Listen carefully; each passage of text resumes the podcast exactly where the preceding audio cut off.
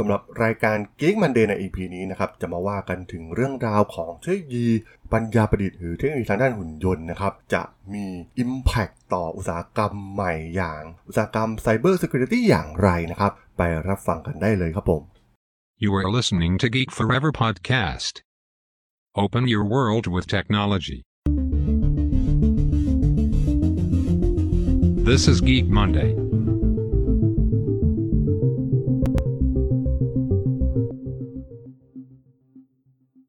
สวัสดีครับ ผมดนทราดนจากดนดนบล็อกนะครับ และนี่คือรายการ Geek Monday นะครับ รายการที่จะมายกตัวอย่างเคสตัดดี้ทางธุรกิจที่น่าสนใจนะครับ ที่นำเอาเทคโนโลยีใหม่ๆ มาประยุกต์ใช้ ต้องบอกว่าเทคโนโลยีใหม่ๆ ไม่ว่าจะเป็นเรื่องของ AI Machine Learning Blockchain หรือเทคโนโลยีอย่างหุ่นยนต์นะครับกำลังมีบทบาทมากๆในหลากหลายอุตสาหกรรม วันนี้จะมาพูดถึงอีกหนึ่งอุตสาหกรรมที่น่าสนใจมากๆนะครับที่กำลังจะเป็นเทรนด์ mega trend ในอนาคตนั่นก็คืออุตสาหกรรมอย่าง Cyber Security นะครับแน่นอนนะครับว่าเรื่องของความปลอดภัยเนี่ยถือเป็นสิ่งสำคัญมากๆนะครับในยุคปัจจุบันที่ทุกอุตสาหกรรมเนี่ยถูกขับเคลื่อนด้วยพลังของเทคโนโลยี โดยเฉพาะเทคโนโลยีทางด้านคอมพิวเตอร์นะครับซึ่งเมื่อทุกอุตสาหกรรมนะครับกำลังมุ่งหน้าเข้าสู่โลกดิจิตอลมันก็แน่นอนอยู่แล้วนะครับว่าการรักษาความปลอดภัยเนี่ยถือเป็นสิ่งสำคัญสำหรับทุกองค์กรในยุคปัจจุบัน เพราะว่า หากไม่มีการป้องกันที่ดีนะครับ บริษัทอาจจะถึงกับขั้นล้มละลายได้เลยนะครับ มี case study มากมายที่เราบริษัทยักษ์ใหญ่ที่ถูกแฮ็กโดยอาชญากรรมทางคอมพิวเตอร์เนี่ยถูกเรียกค่าไถ่จำนวนมหาศาลนะครับ ซึ่งอาจจะต้องใช้เงินจำนวนมากในการไถ่ข้อมูล ซึ่ง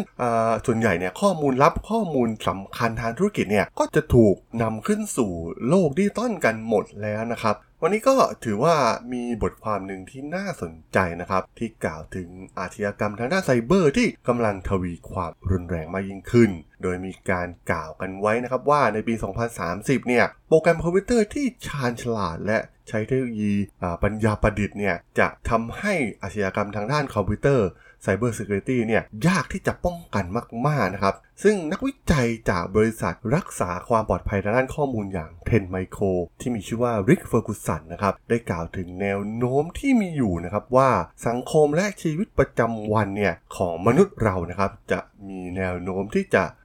เกิดแบบไร้สายมากยิ่งขึ้นนะครับซึ่งแน่นอนนะครับว่าข้อมูลต่างๆของเราเนี่ยจะ โกไปยังโลก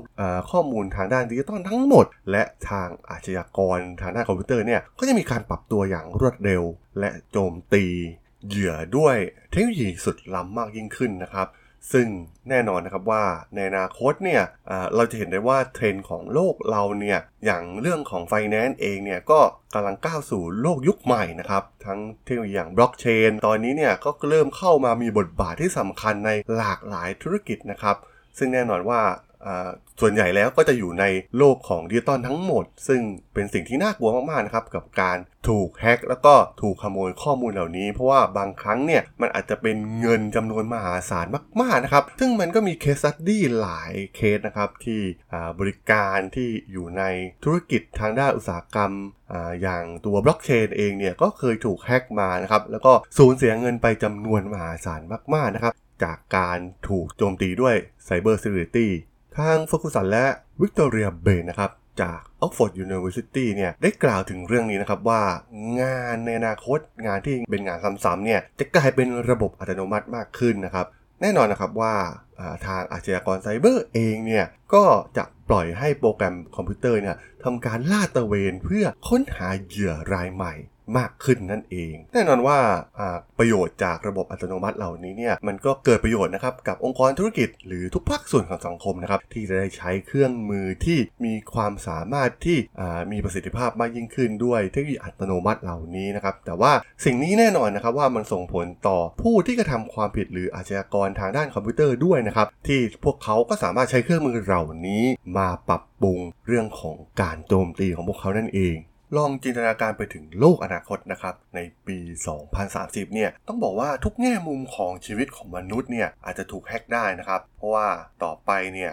ระบบต่างๆเนี่ยก็จะเข้าสู่โลกดิจิตอลทั้งหมดนะครับลองจินตนาการถึงโลกที่มีการ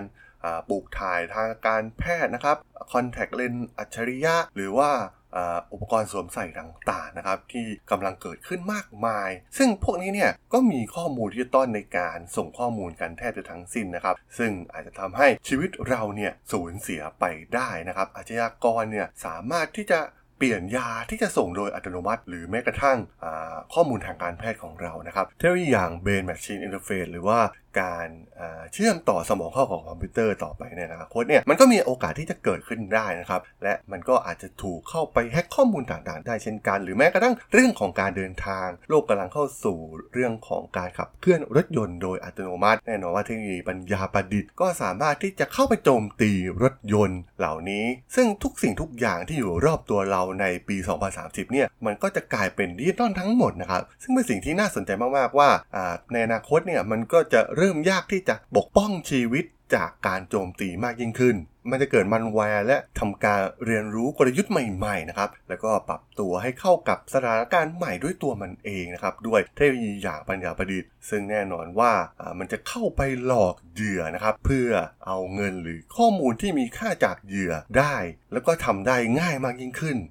หรืออุปกรณ์ smart device ต่างๆนะครับ องค์กรธุรกิจต่างๆ ในปัจจุบันเนี่ย ก็เริ่มใช้ smart device ที่ connect ไปยังโลกอินเทอร์เน็ตมากยิ่งขึ้น ซึ่งแน่นอนว่ามันก็สามารถโจมตีได้ง่ายมากยิ่งขึ้นนั่นเองหรือแม้กระทั่งเทคโนโลยีอย่าง Deepfake นะครับ ที่จะเข้ามารุกล้ำการประชุมทางไกลนะครับ Virtual Conference ต่างๆ ที่แน่นอนว่าจะกลายเป็นเทรนด์ใหม่ที่คนจะเริ่มทำงานจากที่บ้านมากขึ้น ในอนาคตเนี่ยคุณอาจจะไม่มีทางแน่ใจได้เลยนะครับว่าเรากำลังคุยกับ เจ้านายหรือกับหุ่นยนต์อยู่ เราอาชญากรเนี่ยก็จะขโมยข้อมูลประจำตัวของเรา โดยเข้ามาสวมรอยเป็นเราได้อย่างสมบูรณ์แบบมากยิ่งขึ้นนะครับ พวกเขาอาจจะสร้างอวตารที่เข้ามาแทนที่ตัวเราบนโลกโซเชียลมีเดียรวมถึงในการประชุมทางธุรกิจออนไลน์เลยก็ว่าได้เทคโนโลยีอย่าง Deepfake เนี่ยมันสามารถทำได้นะครับ ตอนนี้สามารถสร้างวิดีโอเรียนแบบตัวเราเองได้ และเทคโนโลยีอย่าง GPT เองเนี่ยก็สามารถสร้างคอนเทนต์การสนทนาที่แทบจะเหมือนจริง โดยที่เรา